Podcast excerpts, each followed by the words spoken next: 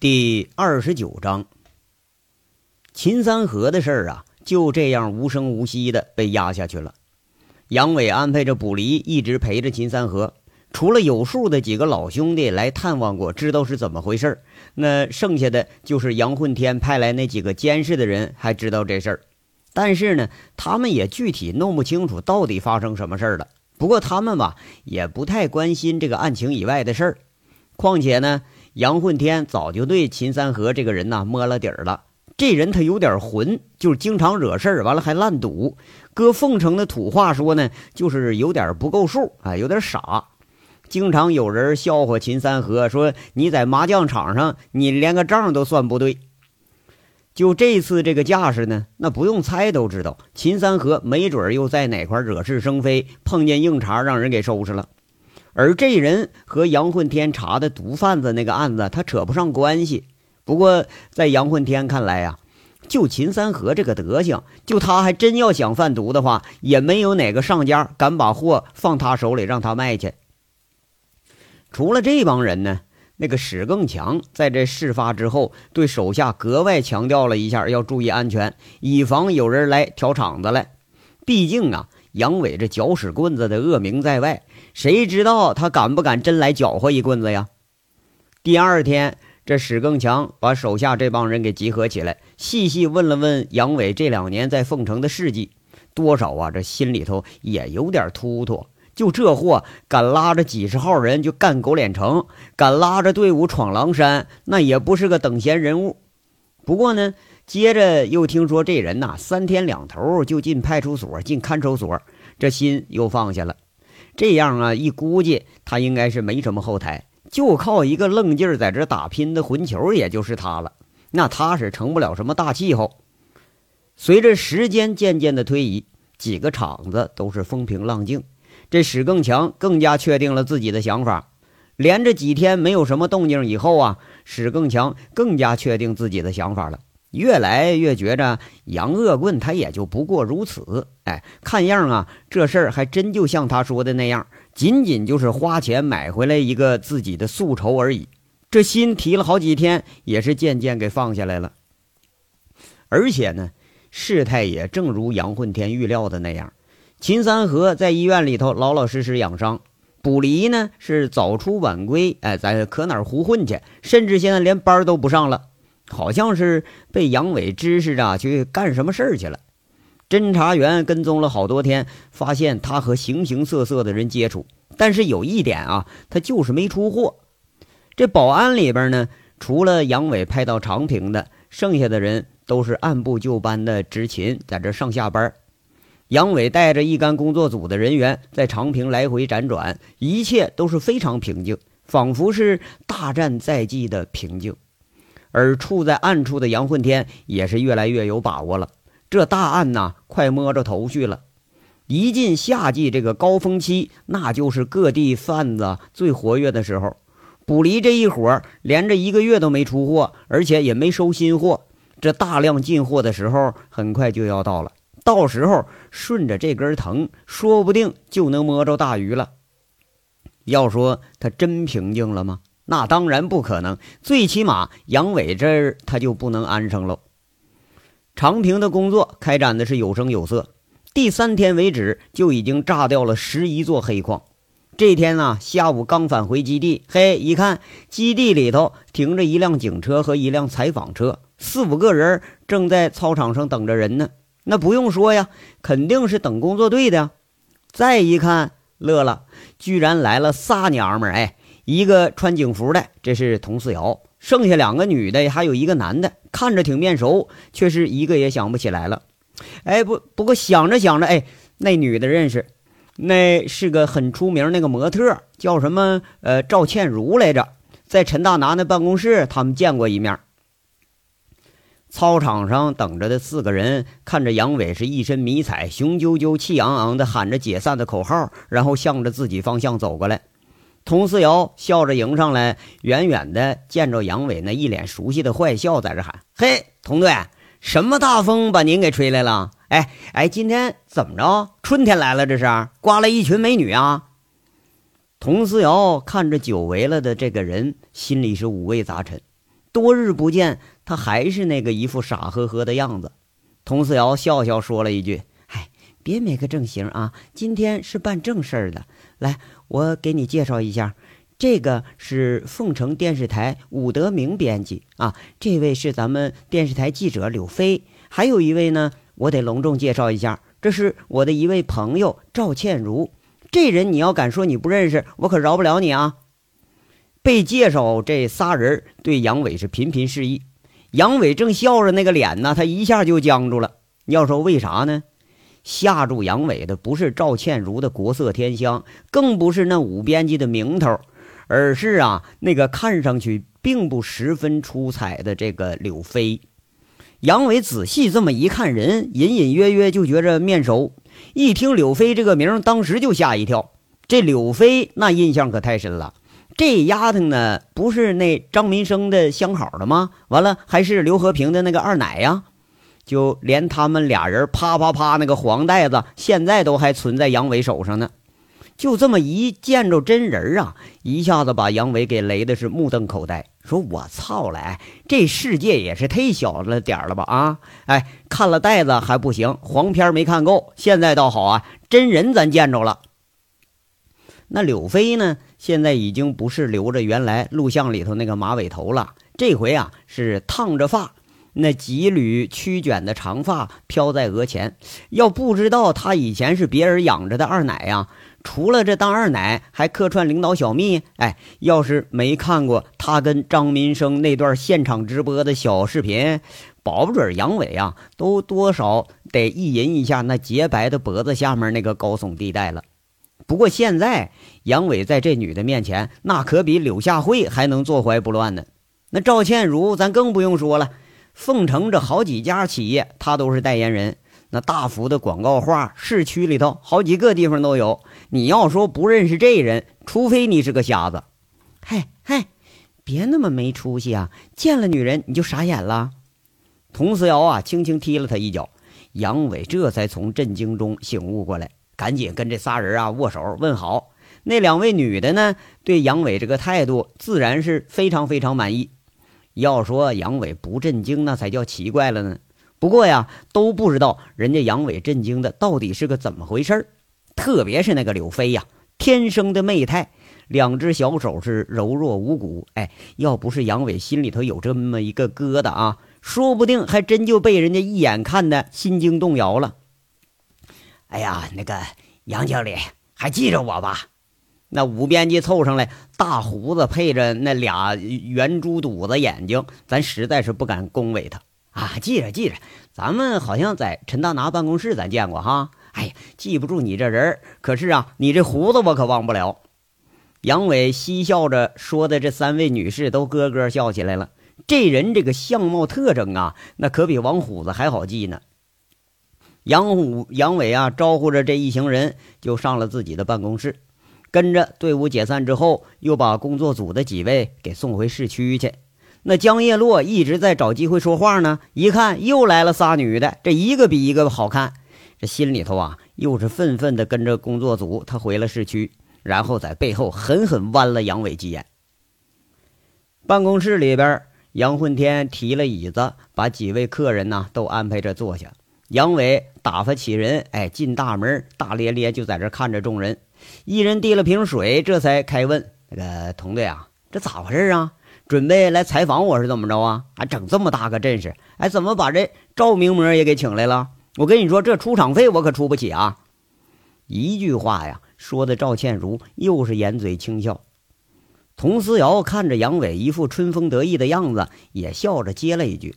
我和倩如是老朋友了，我们一起回省城，不是我们找你有事儿，是武编辑和柳记者找你有事儿。他们呀是倩如的老朋友了，我来引荐一下。啊，那那好说，有什么需要帮忙的吗？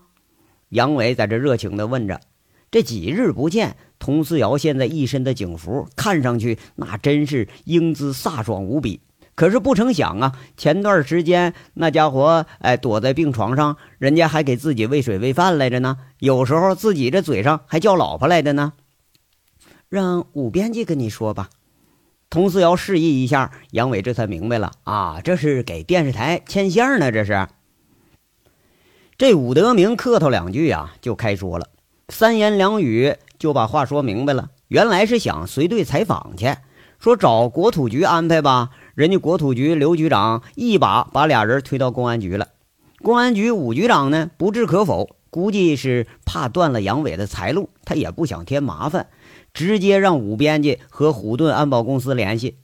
这武编辑是人老成精啊，那一个思量，咱得找熟人介绍啊。这么三转两转，哎，把赵倩如和佟思瑶这层关系给利用上了。这才有了这四个人同来了这基地这茬啊，这这么个事儿啊！杨伟这眼睛咕噜一转，一下子明白了。昨天刘局长呃要把那个其他县区几个非法矿点交给这个工作组来处理了，又让杨伟给逮住了，宰了一把。估计啊，这是给宰怕了，铁定是把俩记者的事儿往外一推。那吴铁军不出面的意思呢，是怕一出面自己不好再张口要钱了。这就说了哈，那个吴编辑啊，这好几个工作组呢，你说怎么就趁着来我们这家了？那哪个县不都有吗？哎呀，你可别提了啊！前两天那阳明县采访时候，记者让村民给打了，这事儿到现在还没查出个子丑寅卯来呢。这段时间呢，我们出的这摄制人员也不少。可是就就净拍回来一些打架闹事被围攻的镜头，那一点主旋律东西也没有啊！咱总不能说把这东西拿台里放去吧？这段时间呢，就你们这个组牛气，一天炸好几个，这连省里都惊动了。省台法治与生活频道天天在这直播，哎呦，闹得我们这个眼馋呐！哎，您说就这么好的新闻题材，那就就家门口，咱还都让人家省台都给挖走了。武编辑一副失算了、可惜了的表情。杨伟问一句：“啊，那不一回事吗？省台、地方台那不都一家吗？”“啊，那不一样。”杨经理，这柳飞软软的接了句口，在这说了。我们虽然是上下级关系，但都是独立核算的。好节目提高收视率，像关注民生的社会焦点事件，那都是观众们喜欢的节目。这种新闻放哪儿都是抢手的。我们返回来再从省台调片子，不但失去时效性了，而且也得付一部分转播的费用。啊，这这么个事儿，这还真是亲爷俩还得亲那明算账上。杨伟笑着说一句，惹得几个人又是一阵好笑。那五编辑一看杨伟是一副好说话的样啊，跟着这嘴就溜了，竖个大拇指就说：“哎呀，杨经理，那你真是英雄出少年呐！你们这可是创造历史了，三天炸了十一座矿井，那比剩下那七个工作组加起来还多。”张市长啊，是阶段工作会上把你们可劲儿夸，都夸上天了。哎呀，我们就惨了，整顿这么长时间了啊，愣是没拍出来一个像样报道。哎呦，这次可全都靠老弟你了啊！啊啊，哎，那那好说好说。哎，这样吧，我们这安保公司吧。只能按照正规的程序来啊！回头呢，拿份协议回去，呃，让你们单位签个字盖个章，然后你们就随队来采访就成啊！这个简单。江记者这段时间，这不天天就架个机器在这录个像呢吗？你们不还就一样吗？不就？杨伟随口说一句：“啊，那是那是。”武编辑一看这事儿这么简单，这回高兴了。再看杨伟，却见杨伟啊。眼睛都不眨，在那偷着的乔佟思瑶和赵倩如，心里头就暗笑：这男人呐，看来都一个熊样。哎，看着美女，这原则那就扔一边去了。几个人说说笑笑，是扯了会儿家常。这佟思瑶啊，就要起身告辞，说赶着回省城去。几个人把佟思瑶和赵倩如送上车，道了个别。这杨伟傻不愣登的看着佟思瑶和赵倩如驾着车远远的走了，仿佛还在回忆着赵倩如最后那个嫣然一笑。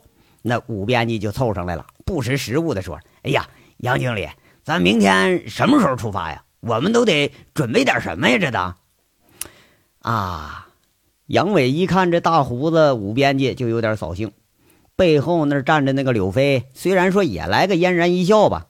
但杨伟下意识里头就挥之不去的，就是柳飞和张民生在一块那个小龌龊镜头。这一笑可非比一笑啊，笑的杨伟浑身是直起鸡皮疙瘩，跟着就说一句：“啊，你们准备去几个人啊？呃，去四五个吧。啊，四五个啊。嗯，那行，来我办公室拿份协议回去给签了吧。”杨伟先是诧异的口气，不过跟着又是不置可否，转身就朝楼上走。这武德明和柳飞呢，跟着也就上来了。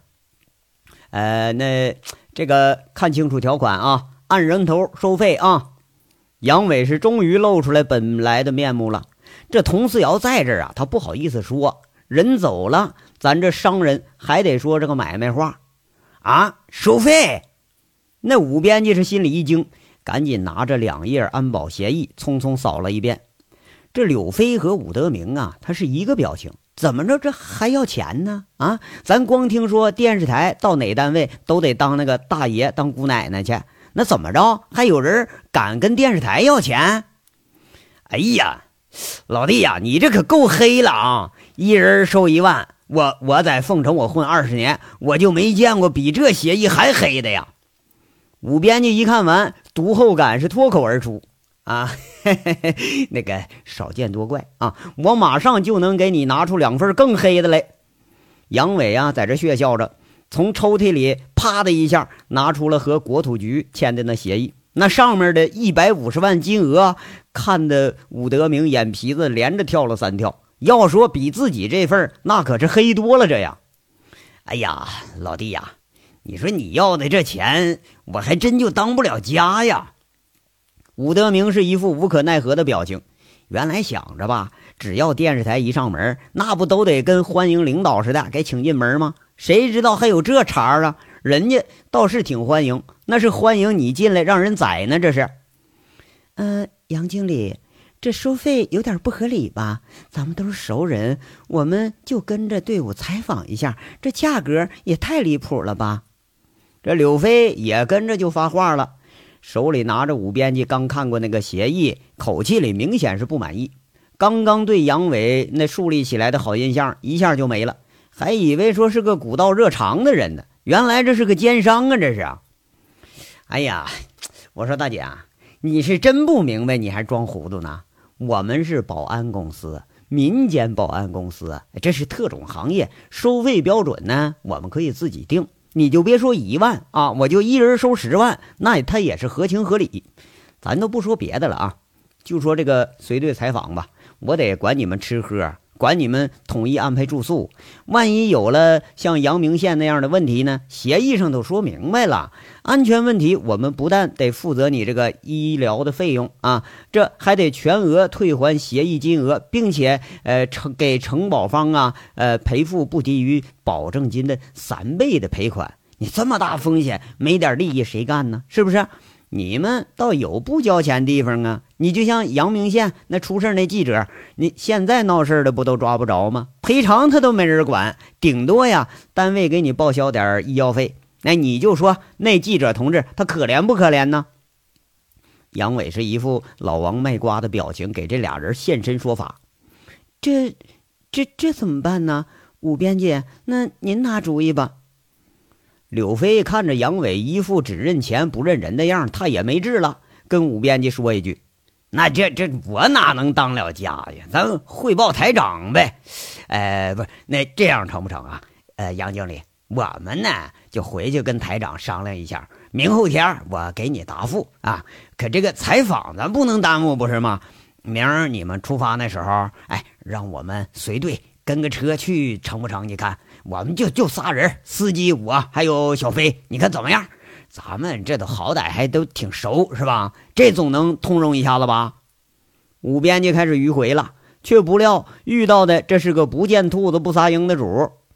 就见杨伟嘿嘿一笑，啊，背靠着椅子，看着俩人征询的样子，跟着一副很诚恳的语气就说了：“哎呀，武编辑啊，柳记者，咱们呢自己人不说这官面话啊。”要是说你们俩自己想去玩玩去，那没说的。哎，我带着你们就去。可是呢，这公事咱就得公办。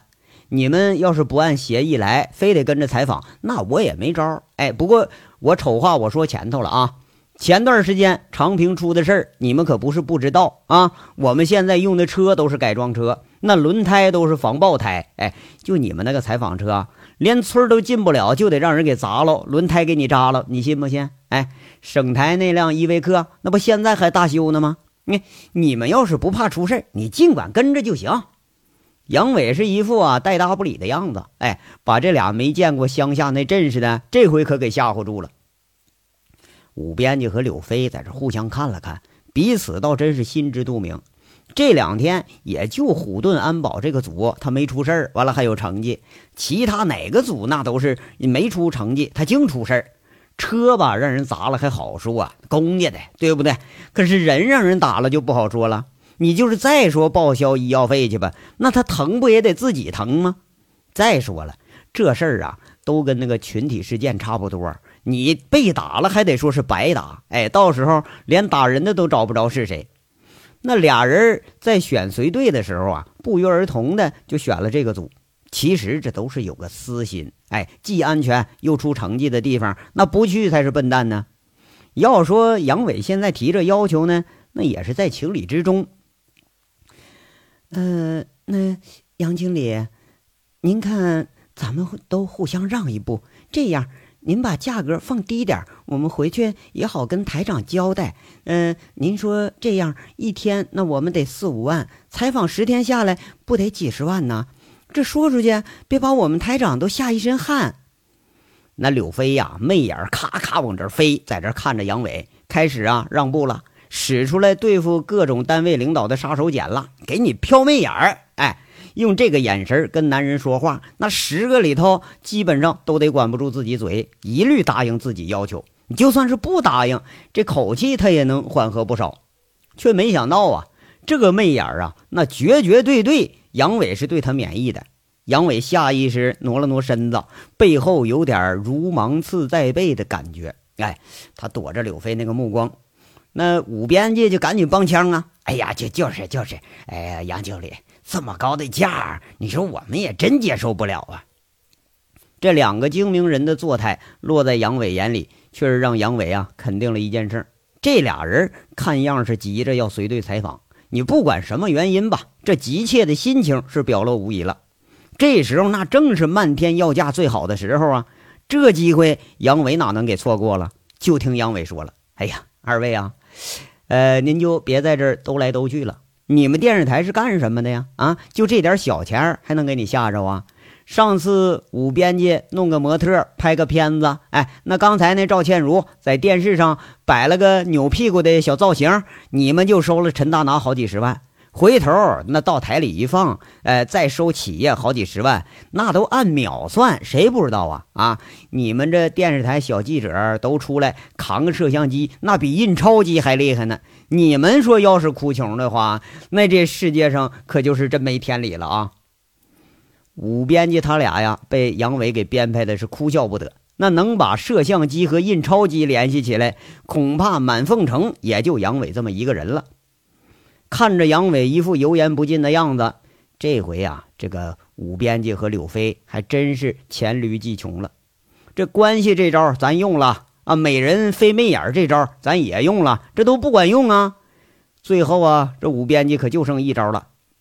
就听武编辑很正色在这说：“哎呀，杨经理啊，这可是一项政治任务啊！啊，我们电视台可是张副市长亲自点的将，要来你们这个组来采访的。”这事儿跟国土局、公安局都都知道啊，都说了。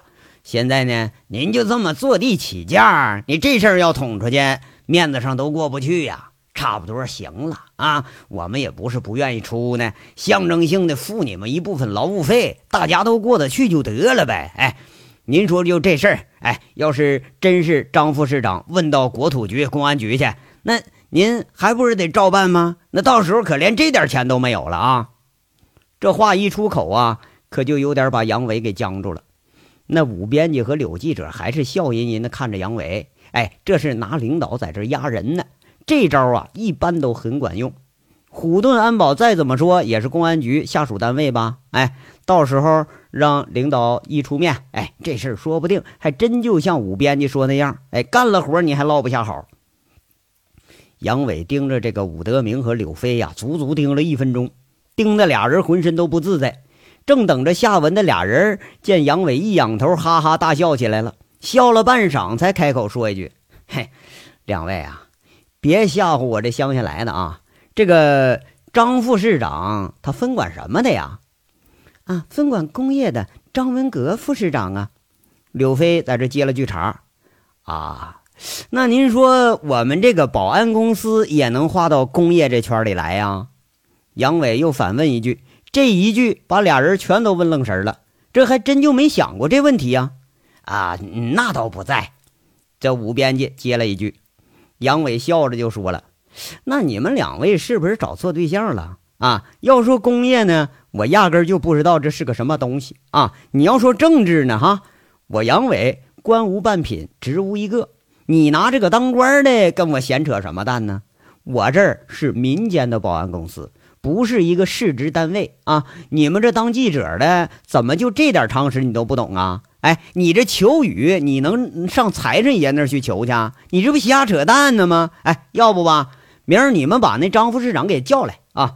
这政治也得有经济基础啊！我亲自跟张副市长我谈谈生意，我还就不信了。我们这民间保安公司受的是没人干的罪啊，干的是没人干的活怎么着啊？啊，那你都能交费，就你们电视台非得要搞特殊化是吧？哎，咱们就看看领导啊是教训你们还是批评我们，怎么样啊？这协议呀，咱们暂时先放着，别签了啊，别签了。等领导真有个说法，咱们再来谈来，你看怎么样啊？杨伟估计啊。这俩记者也就是扯个虎皮，在这充大爷呢。哎，要让他去请副市长出面去，他俩还真就没那个资格。这俩扯旗的碰上装逼的大爷了，你不吃瘪那是假的。这事儿杨伟他比谁都在行。武德明当时吓得就一惊，赶紧说：“哎，别别别别！你看杨经理，咱有话好说嘛，是吧？要说这事儿一僵了，那可就没法干了。